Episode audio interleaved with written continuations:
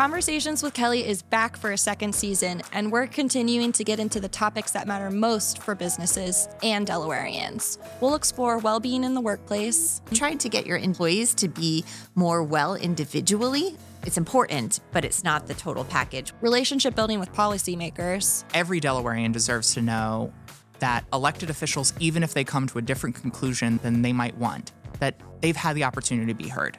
and how boomers and zoomers can find common ground in the workplace. 30 years ago, we were told to keep it strictly business. Now we're being told to share and to be open. So it's, it's a change. Conversations with Kelly Season 2 premieres on all podcast platforms on March 7th. Watch the show and bonus content on our website, dscc.com, or on our YouTube channel. To hear episodes as soon as they're released, subscribe wherever you get your podcasts. We look forward to seeing you soon.